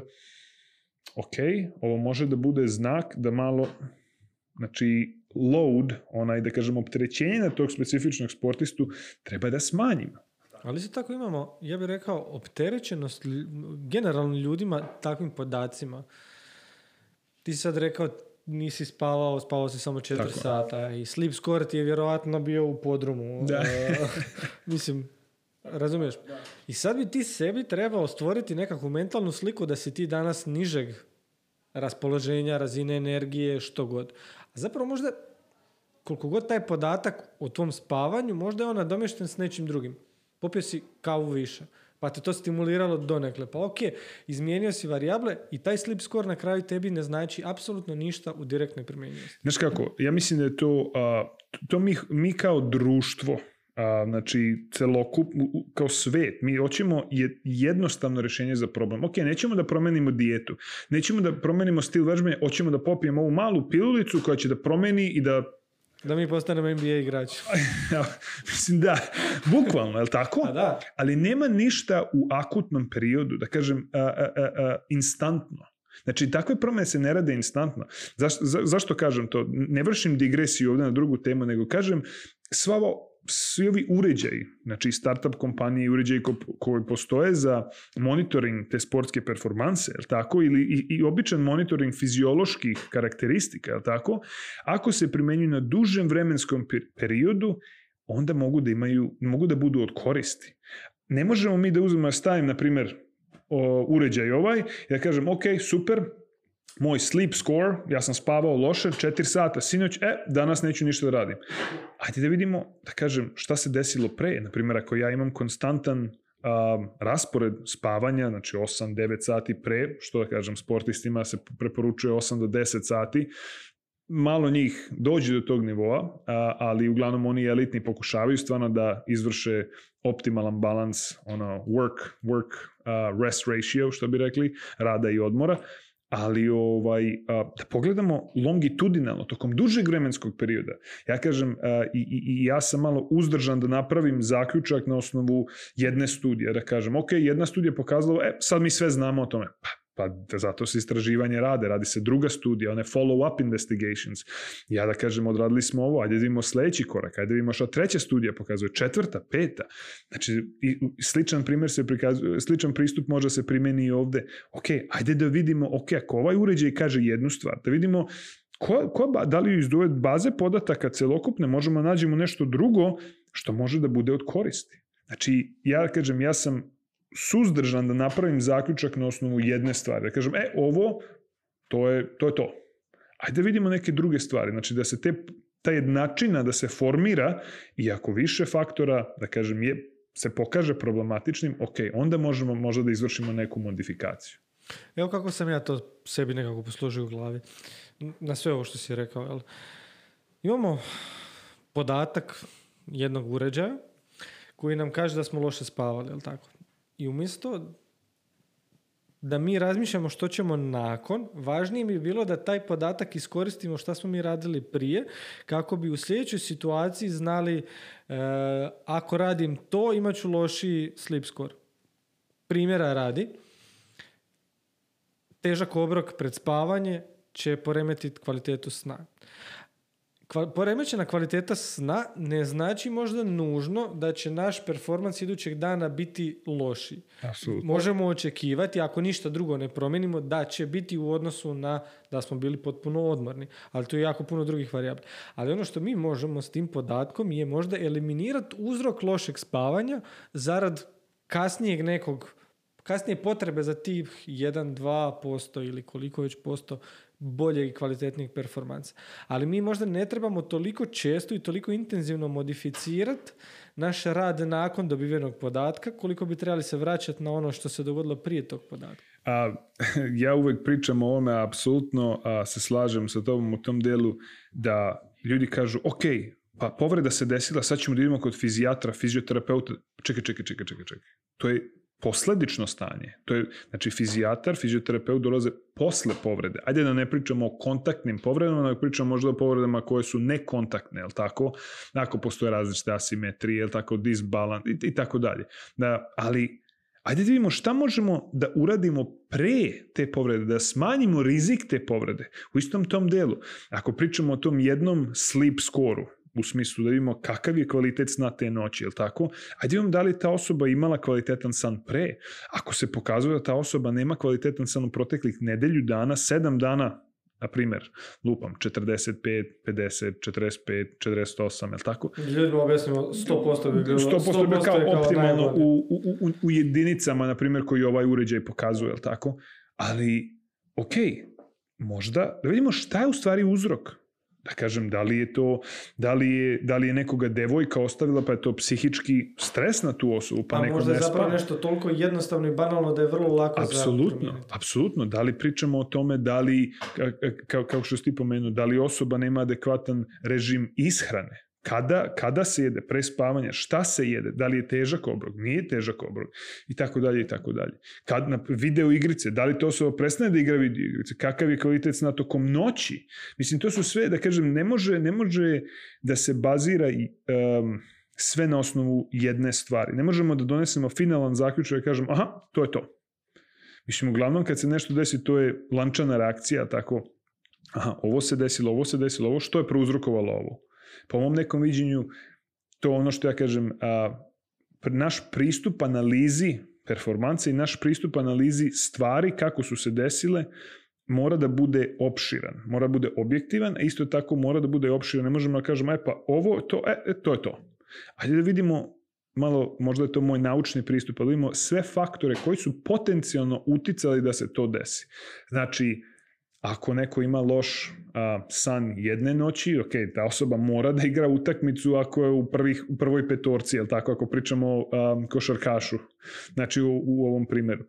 Ako neko igra ABA ligu i ako sutra treba da igra, šta, neće trener da kaže i ključni je igrat, neće trener da kaže e, loš ti je slip score. Loš ti je slip score, sad ćeš ti da sediš na klupi.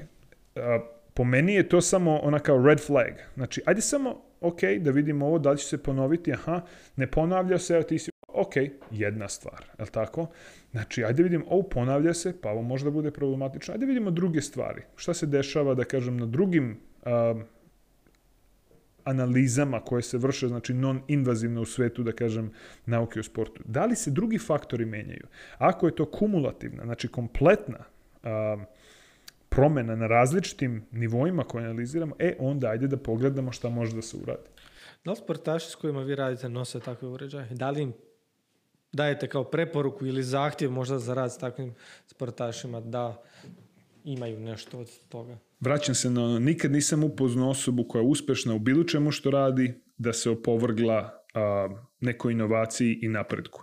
Da li se radi o sportu, biznisu, nauci, svako ko koga sam upoznao kao uspešan u polju u kome je on ili ona uspešan, su ostvarili, su ostvareni, oni žele da primjene nešto novo. U istom delu tako, znači kad vidim sportistu, onaj koji želi da bude bolji i taj 1, 2 ili 3%, nekad kada pričamo znači o 0,1, 0,2 sekunde, to je, može biti olimpijski rekord ili ne. Može biti zlatna medalja ili ništa. Je li tako? Mislim... Kvalifikacija na olimpijske igre ili obično osvajanje regionalne lige? Apsolutno. Zar, zar ne? Znači, pričamo št, gde je 1%, kakav je 1%? Ja uvijek volim, kad tako ljudi, čisto da ljudi dobiju onako dojam. Prijatelj, jedan moj je veliki fanatik Formule 1. Tamo doslovno, ali doslovno milisekunda, znači prvo i 15. mjesto. Tako je. A sad, ja sam, evo, sličan primjer imam. Ja sam bio u posjeti NASCAR, onaj američki, da, onaj, ona kola što kola, su brzo, što da, idu bukvalno u krug. Ovaj, um, zamena, da kažem, um, pneumatika guma i Točno to, od, od, na to sam i mislio. Da, da oni su, to, da, to su oni rekli, o, da li je 8,7 sekundi je rekord, ja mislim, i ako je to 8,8 ili 8,9, oni gube milione. Ja rekao, wow, znači mi pričamo 0,2, 0, znači da, da ne pominjem pola sekunde razlike. A da ne pričamo kolike su variable, pazi, da. Čovjek mijenja gumu, može mu ispast tako šaraf. Tako je, tako je. lovi po tako, podu. Tako je, tako je, tako je, tako je. Ne, to, to su... je jedna samo karika, da, nije vozač i sve ostalo da, što da, on ima pod da. Tako da mislim da, samo se vratim na ovo da kažem, a, nisam upoznao osobu a, koja je uspešna u bilo čemu što radi, da a, je odbacila neku inovaciju koja može da donese benefit. Ja kažem, ajde, ajde da probamo. Ja imam evo i primere sportista, znači na koleđ nivou, koji su, da kažem, bili vrlo skeptični kad, su, kad smo počeli da radimo specifično testiranje, su rekli, pa ne znam da li je to ovo na, aha, i onda objasnimo, onda oni vide kako napreduju, onda oni vide kako se neke stvari menjaju i u roku od, evo reći, mogu ti reći, mesec dana, ista ta osoba je bila, aha, kada se testiramo, kada ćemo da radimo, hoću ja da budem prvi, aha, ajde, ajde, svi novi koji su došli, to je bila lančana reakcija, e, ajde, ajde, moraš da vidiš ovo, je super, ajde, ajde. I to je, to je bukvalno postaje, postaje zarazno. Da kad ljudi koji hoće da ostvare uspeh, znači, pokušavaju da nađu načine kako mogu da postanu bolji u bilo čemu što radim. I dan danas ja da kažem, da li pišem rad, ok, kako sam pre napisao? Aha, ovakva struktura ove rečenice, u, mogu da unapredim, ovakva je bolje, ajde to ću sledeći put da uradim. Da pročitam ovu knjigu, u, pa ova osoba je rekla ovo, Da li treba da promenim moj pristup? Možda. Ajde vidimo šta se dešava. I da kažem, to su otvorenost. Je tako? Ajde da, sas, ajde da saslušamo nešto, da vidimo da li svi ovi uređaji, kao što smo rekli, mogu da budu od koristi. Da li mogu da donesu benefit um, i rekreativcima i e, e, e, profesionalcima u specifičnom sportu. Da li postoji možda razlike, recimo, u brendovima koji su kao prsten, svi znamo, ne moramo ih čak ni imenovati koji su, koji je, i recimo narukvice kao u kvaliteti podataka i u nekoj primjeni praktičnoj u svakodnevnom životu, a i u e, nekakvom elitnom sportu zapravo. Pričali smo o tome da li e, preporučaš e, sportašima, ali da onda pokrijemo i nekakve rekreativce koji možda žele biti malo bolji. dobro pitanje. mislim da pravi odgovor leži u tome na ličnom opredeljenju. Da kažem, ako se osoba ne osjeća komfortno da nosi narukvicu, ok, ajde da vidimo, možda osoba želi da nosi prsten. Naprimjer, eto, meni lično, ja volim da nosim sat, pošto mi je povezan sa telefonom, ali da nosim dve narukvice nije mi bilo, nije mi bilo primamljivo. Tako da sam se opredelio da kažem da kupim prsten koji vrši sličnu analizu sna, znači kvaliteta sna. Tako da zavisi ko su klijenti, zavisi kakve su njihove, njihova opredeljenja. Isto tako da kažem ono što ne možemo očekujemo da neko nosi prsten tokom treninga, jel tako? Mislim, i, i sama pravila određuju da to ne može da se nosi tokom igre, na primjer, u košarci, jel tako, ili odbojci, ili tako dalje, tako dalje. Ali ako pričamo, znači, u, u, u slobodno vreme, šta toj osobi više odgovara, a može da da validan podatak, znači adekvatan, tačan podatak, što pričamo ovde analiza kvaliteta sna, onda mislim da dolazi do toga da osoba možda napravi izbor između različitih proizvođača. Da li postoji nešto od podataka koji dolazi možda u skorije vrijeme, nekakav objektivni parametar kojim se ti zapravo veseliš kao istraživač u svemu tome, koji bi mogao potencijalno napraviti e, nekakvu razliku u smislu daljnjih mjera i optimizacije kako u sportu, tako i u svakodnevnom životu? Mislim da analiza performanse non-invazivna sa, da kažem, primjenom kamera, ovih kamera HD, što kažu high definition kamera, koje mogu da iskoriste specifičan software da analiziraju performancu je budućnost sporta. U smislu da se neinvazivno analizira performansa dok sportisti rade aktivnosti koje su vezane za taj specifičan sport. Kad kažem to, ok, ako vršimo analizu šuta, ajde da vidimo kako ta tehnologija, što sam pre pomenuo, znači ona trodimenzionalna 3D markerless motion capture technology, može da se iskoristi da se analizira specifičan pokret šuta tokom utakmice. Znači, koja su istraživanja sada, ja kažem, ne, ne mogu ja da kažem ajde da vidimo biomehaniku šuta tokom utakmice ako tehnologija trenutno ne postoji da analizira taj specifičan deo sportske performanse. Tako ono što mi možemo da uradimo trenutno je da napravimo okruženje u kome ćemo moći da simuliramo, da izvršimo simulaciju nečega što je slično tome što ta osoba, da kažem, oseti tokom utakmice, što čemu je izložena tokom a, onoga, onoga gde ta performanca se broji, gde je bitna, je tako? Ali a, mislim da primjena tih inovativnih a, tehnologija je budućnost gde će se smanjiti invazivnost, gde će se smanjiti vreme provedeno u, ajde kažem, laboratoriji ili vreme koje dodatno neka treba da se ubaci da bi se izvršila ta specifična testiranja koja bi dala naučnicima o sportu, znači trenerima i ljudima u tom multidisciplinarnom timu više informacija kako bi mogli da unaprede performancu tog sportiste, ali mislim da budućnost je u tome u primjeni tih inovativnih tehnologija kako mogu da analiziraju da li je to biomehanika, znači da li je to fiziološki odgovor, na primjer pričali smo o tome internal, external load, ok, ajde da vidimo koje tehnologije mogu da se nose, šta, kakvi uređaji mogu da se primjene, da se analizira to, da, da, da vidimo kakav je, da kažem, fiziološki odgovor tokom utakmice. Da, da kažem, ono što i treneri, čemu treneri teže, je da pripreme sportiste u pripremnom periodu na onaj intenzitet i volumen a, treninga, znači i fiziološkog odgovora koji će ti sportisti da a, da kažem, osete tokom sezone, kom će biti izloženi tokom sezone, tokom utakmice. Da li misliš da uh, hipertrofija mišića značajno utječe na perfo sportske performanse? Uf, kompleksno pitanje. Uh, ja da kažem, uh, pričamo o tome, zavisi sa kime radimo. Um, ono što ja stalno pričam uh, je ljudi, ljudi povezuju trening snage samo sa hipertrofijom. To je možda mit, stereotipično. Ljudi kažu, ok, idemo u teretanu, jedina stvar koja je povezana sa teretanom, pogotovo u ovom delu sveta, je, ok, hipertrofija, rast mišića, masa. Čekaj, čekaj, čekaj. To sve zavisi kakav trening, koliko, šta, kako je isplanirano, kakva je periodizacija, kakav je cilj treninga snage. Znači, ova istraživanja su rađena, da kažem, pre 20 nešto godina, koliko samo treninga snage može da se napravi, je tako? Znači, ako promenimo broj ponavljanja, ako promenimo broj setova, ako promenimo intenzitet, ako promenimo vežbe, ja mislim, možemo napraviti više od 10 miliona kombinacija treninga, čak možda i više, je tako?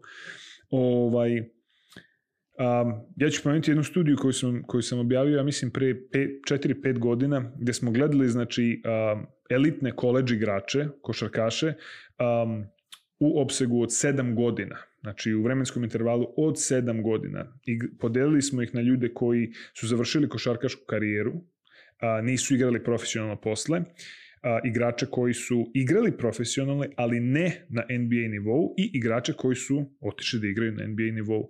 Ono što se jasno vidi je da oni igrači koji imaju mogućnost da proizvedu veću silu i snagu, znači preko 1RM bench press, znači bench pressa kao maksimalne snage gornjeg dijela tela i uh, 1RM back squat, znači čučnja, um, kao maksimalne snage, znači donjeg dela tela, a da a, apsolutno imaju veću šansu da igraju na većem nivou takmičenja. Znači, apsolutno se vidi, a, a, a, a, da kažem, porast između znači, onih non-pro, što smo rekli što nisu igrali, oni koji su igrali na profesionalnom nivou, čak i onih koji su igrali a, na NBA nivou. Tako da ja ću reći, razvoj snage je bitan, ja stojim iza toga, a, zato, samo mogu da kažem ovu, ovu stvar. Znači, kada uzmemo jednačinu a, sile, F equals m times uh, a, acceleration, znači masa puta ubrzanja, tako sila je jednaka masa puta ubrzanje. Um, na primjer, ako uh, uzmemo kak, koju silu ta osoba treba da razvije tokom specifičnih pokreta, to možemo da vidimo u laboratoriji. Na primjer, ako se vrši um, analiza zakucavanja u košarci, je tako, i ako imamo um, sportistu, na primjer, koji teži 100 kila, samo kad taj sportista stoji da kažem, na toj tenziometrijskoj platformi, nek bude znači 9,81 ubrzanje, ok, nek bude 10. Samo ako osoba od 100 kila, na primjer, da, da, da izvršimo jednostavnu kalkulaciju, ne, ne bude 9,81, nego nek bude 10 puta 100 kila, tako, znači dobijamo da ta osoba proizvede 1000 njutna, tako, samo stojeći na tenziometrijskoj platformi. Pri doskoku, na primjer, od, kad osoba zakuca, kad radili smo ta istraživanje, sile koje se proizvedu su do, od 5 do 6 hiljada njutna. Što znači kada podelimo to 5 do 6 puta telesnu težinu, Težina, ta osoba da. treba da dočeka na dve ili jednu nogu. I ajde sad da kažemo da trening snage nije bitan. Ajde sad da kažemo, ok, ono što radimo u teretani, naravno da treba da bude nešto što je slično onome što će taj sportista da, da kažem, bude izložen tokom izvođenja ovih specifičnih aktivnosti u sportu. Je tako, kad sportista zakuca, na primjer, da li je s jedne noge, dve noge i, ta, i, i dočeka se na dve ili jednu nogu i ta sila koja se, ko, koju smo mi merili je od 5 do 6 hiljada njutna, kao recimo da ta osoba ima 100 kila, to će biti 5 do 6 puta telesna težina. Ok, ajde onda da radimo vežbe, nemoj da radimo sa trakom, super, traka, to mogu sve biti, da kažem, one assistance ili dodatne vežbe, je tako, kao suplement, ali one bazične vežbe koje su u fondaciji, onoj osnovi, mora da budu, da li je to znači bench press, da li je to a, a, prednji čučanj, zadnji čučanj, nešto što će u stvari da pripremi te sportiste onome što će, či, čemu će biti izloženi tokom a, treninga ili tokom utakmice. Tako da, Hipertrofija, mislim da je nekim dijelom a, to stereotip povezan sa treningom snage, da, to se desi. Mislim, fiziologija, je li tako? A, zavisi a, i, i, i, i, i koli, koji nam je cilj svega toga. Da kažem, a, ono što budućnost sportske nauke treba, na primjer, da odredi koliko neko gde je taj optimalan prag? Ja mislim da to još nije, nemamo specifične informacije za određeni nivo, na primjer za određeni uzrast. Gde je taj specifičan prag da je preko, da kažem, tog nivoa nema velikog benefita. Na primjer, nikad nismo videli osobu koja je bodybuilder koja igra košarku, je li tako? A, ta osoba može, na primjer, da proizvede veliku silu i snagu, je li tako? Ali to nije primenljivo za tu specifičnu aktivnost, je tako? Možda čak, ne može, možda čak ne mora veliku silu i snagu, ali može velik volumen. Pa, da, mislim... Recimo. Uh, da, e, možemo pričati o ovome iz hiljadu različitih uglova, ali uh, da kažem, ona stvar je da taj trening snage, da kažem, hipertrofija se desi kao fiziološki odgovor na trening snage, pogotovo kod onih koji nisu prisustovali treningu snage pre jel tako, koji nemaju iskustva sa tim ili ako ne, kao što smo rekli, ne, po, da, početnici, noves, u smislu, da, da. znaš, kako je neko, neko početnik, naravno da će da ima veliki uticaj, da kažem, a, na taj razvor, znači i, i kad se gleda, ok, to je, a, znači, a, neuromuscular adaptations, znači neuromišićne adaptacije, pa tek onda dolazimo znači, do hipertrofije i tako dalje i tako dalje. Ali Koji je najčešći mit koji ti primijetiš među kolegama, znanstvenicima, a da je opće prihvatljiv? Onako da je prihvaćen.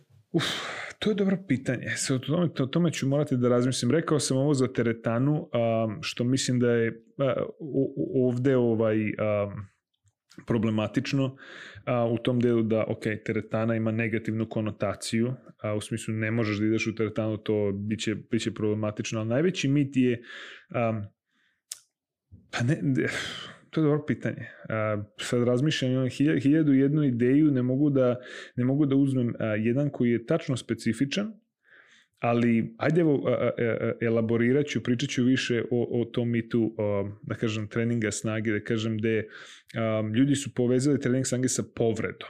Znači, to su neki ono case reports, one uh, uh, studije na jedno ili dve osobe koje su objavljene 70-ih, 80-ih godina prošlog veka.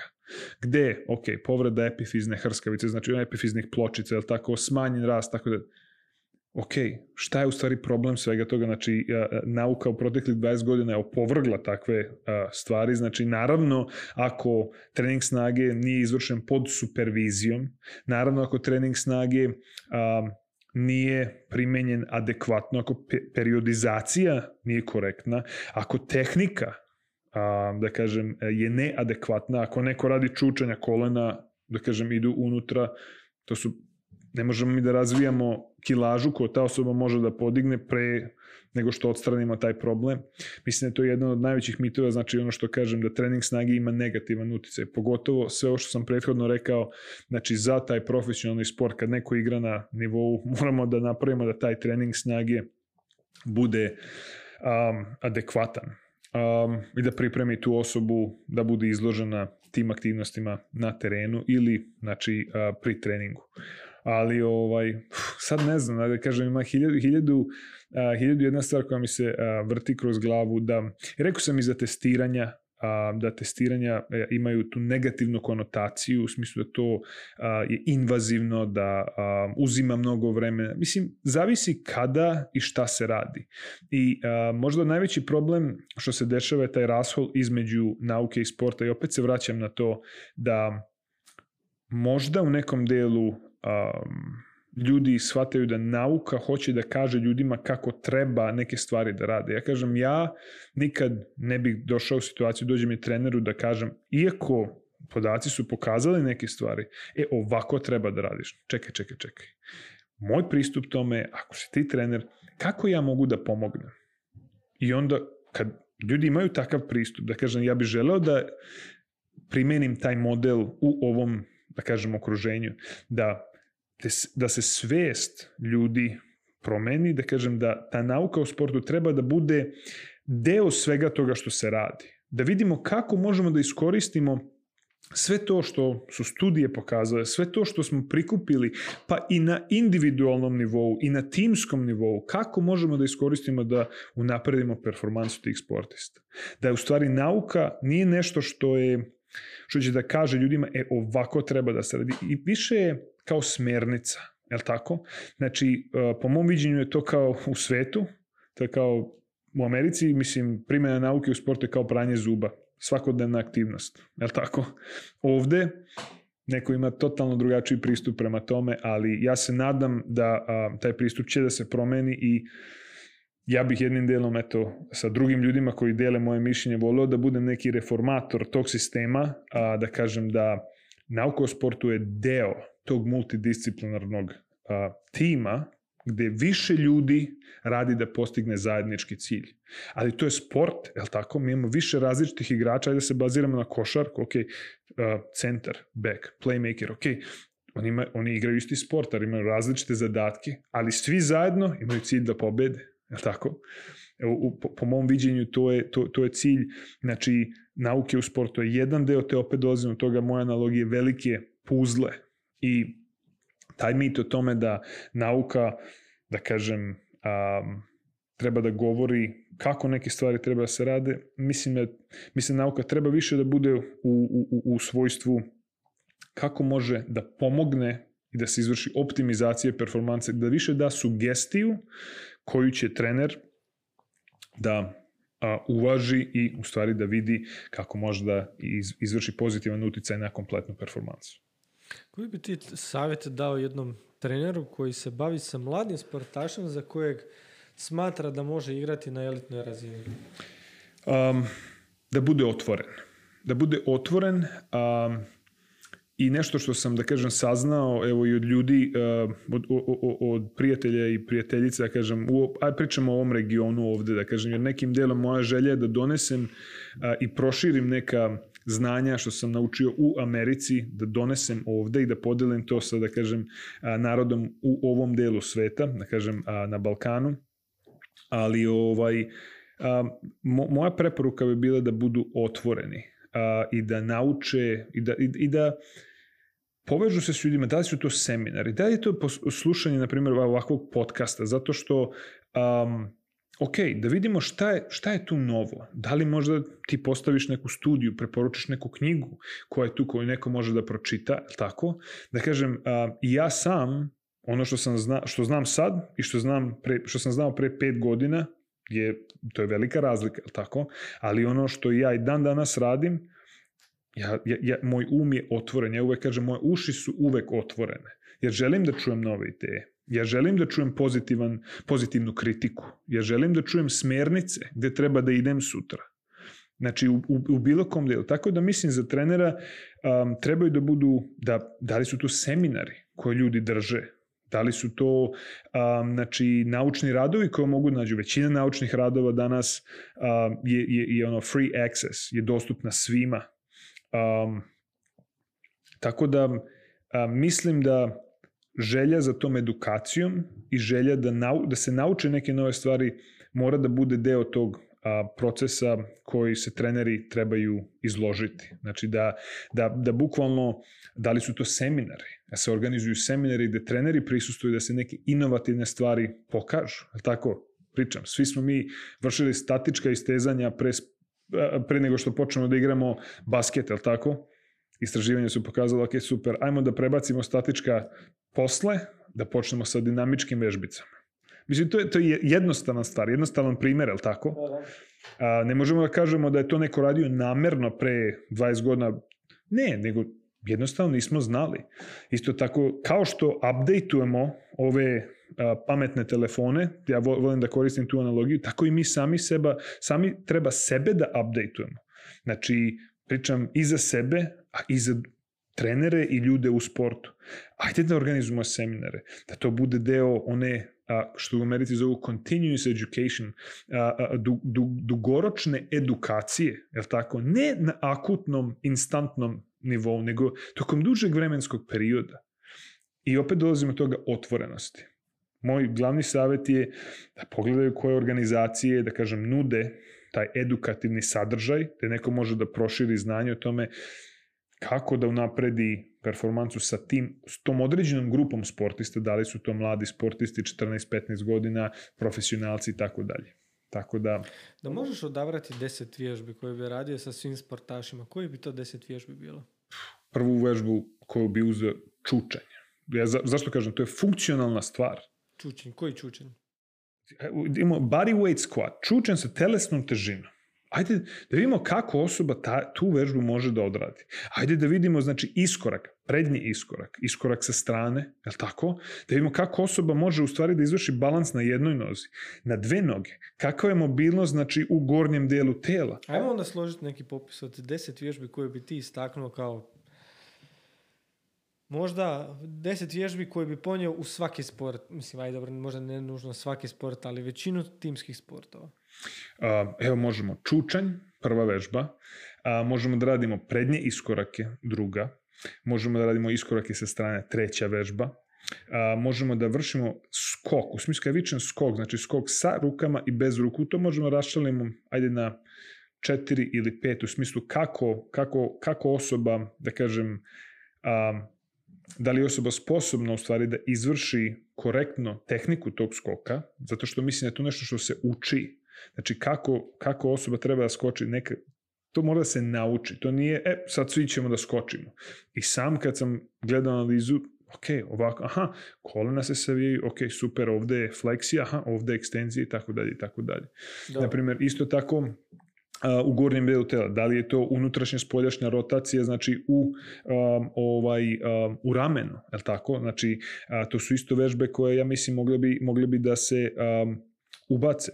Znači uh, različite različiti delovi funkcion, funkcionalnih vežbi, da li su to sklekovi, da li su to znači pull-ups, bože, zgibovi. Znači to su stvari koje ne um, To su stvari koje ne zahtevaju mnogo a, opreme da se odrade, je li tako?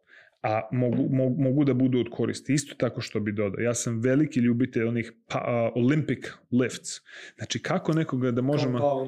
Da, ali, ali, ali ja kažem onaj nabačaj, izbačaj. A ljudi kažu, ti, pa kao, nisi normalan, to ne može da se u, u primeni sa... Evo, ja sam čuo više puta iz jako puno izvora zapravo da je to a, za jednog sportaša gubitak vremena Zašto? Zato što isti efekt može postići sa puno drugih vježbi koje je puno lakše naučiti nego ispravno raditi snatch i jerk. Uh, znaš, po mom viđenju, moje mišljenje, možda nisam u pravu, ali ono bazirano na mom iskustvu, znaš kad je gubljenje vremena? Ako učimo nekoga to sa 17, 18, 19 godina, te, ne možemo da primenimo uh, mid-thigh hang clean, znači uh, nabačaj Uh, ako ta osoba ima tehniku da prvo diže, da, ne, znači da laktovi nisu podignuti, koja je početna pozicija, koja je lift off position, gde se snaga, da kažem, stvara u smislu kako, gde je pozicija laktova, znači da u početna...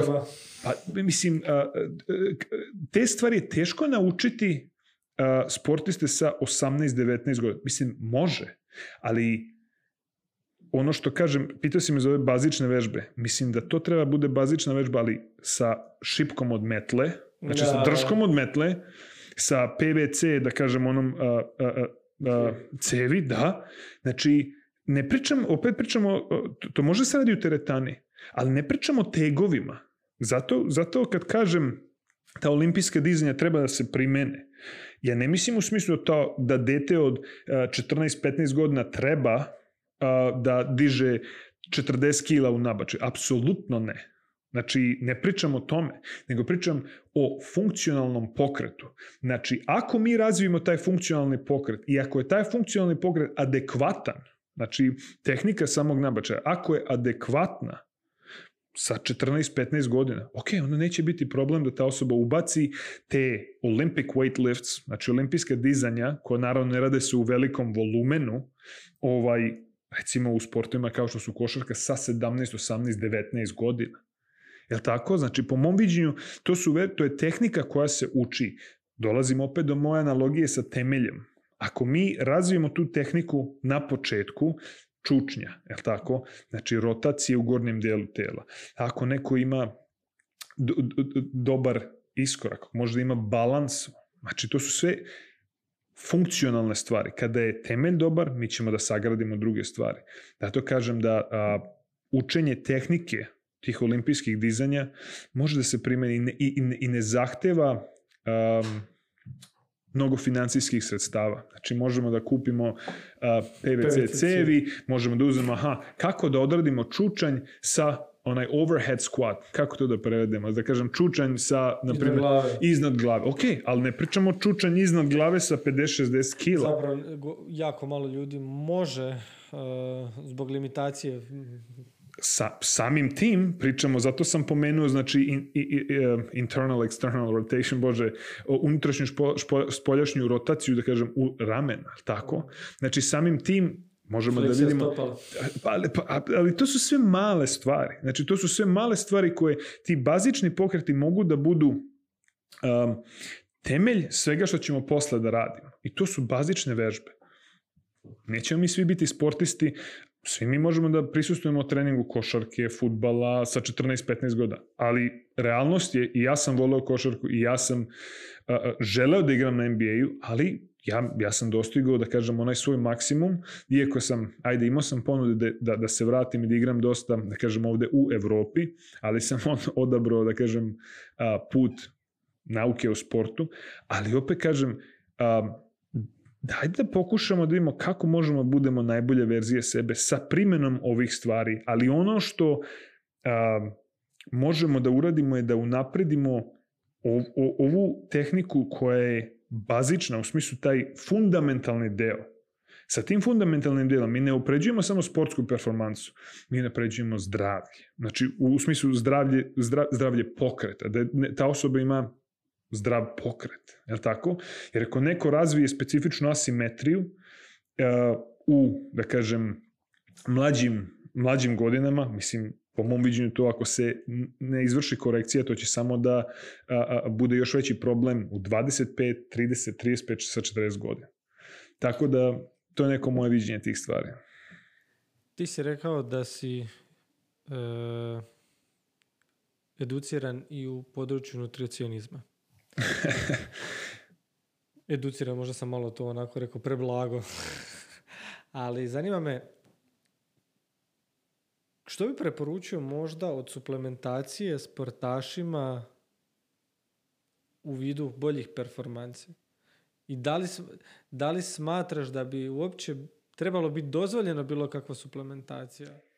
Uf, ovo je, ovo je, ovo, pitanje nekad, a, a, kad, kad me sportisti pitaju, a, A znam ja, da ja, sigurno pitaju. ja sačekam 3 do 5 sekundi, udahnem duboko i onda odgovorim. Ali u, uglavnom odgovorim na to tvoje pitanje sa pitanjem. Ko, šta, šta trenutno ti radiš? U smislu kao, pa, pa kako misliš? U smislu, da li si jeo doručak? A, pa nisam izvršio... Če.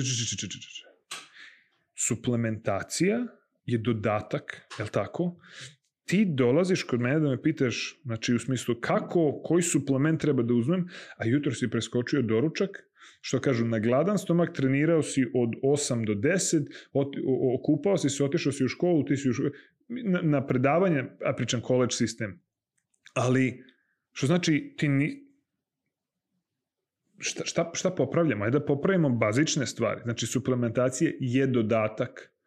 Ok, da li je to kreatin, da li je to ovo, da li je to... Ali ako pričamo, znači, o, o osnovnim stvarima, da kaže, o, o, o, o, o bazičnoj, osnovnoj ishrani, je tako? To je temelj koji mora da se zadovolji. Ok, da li ta osoba jede doručak, ručak, već koliko obroka, koja količina, koji je, ko, koji, koji je, da kažem, koja je raspodela makronutrijenata, ugljenih hidrati, proteini, masti, je tako? To su sve, sve, sve stvari koje, da kažem, moramo da uzmemo u obzir pre nego što razvijemo bilo kakvu ideju o suplementaciji. Da li je toj osobi potrebna suplementacija?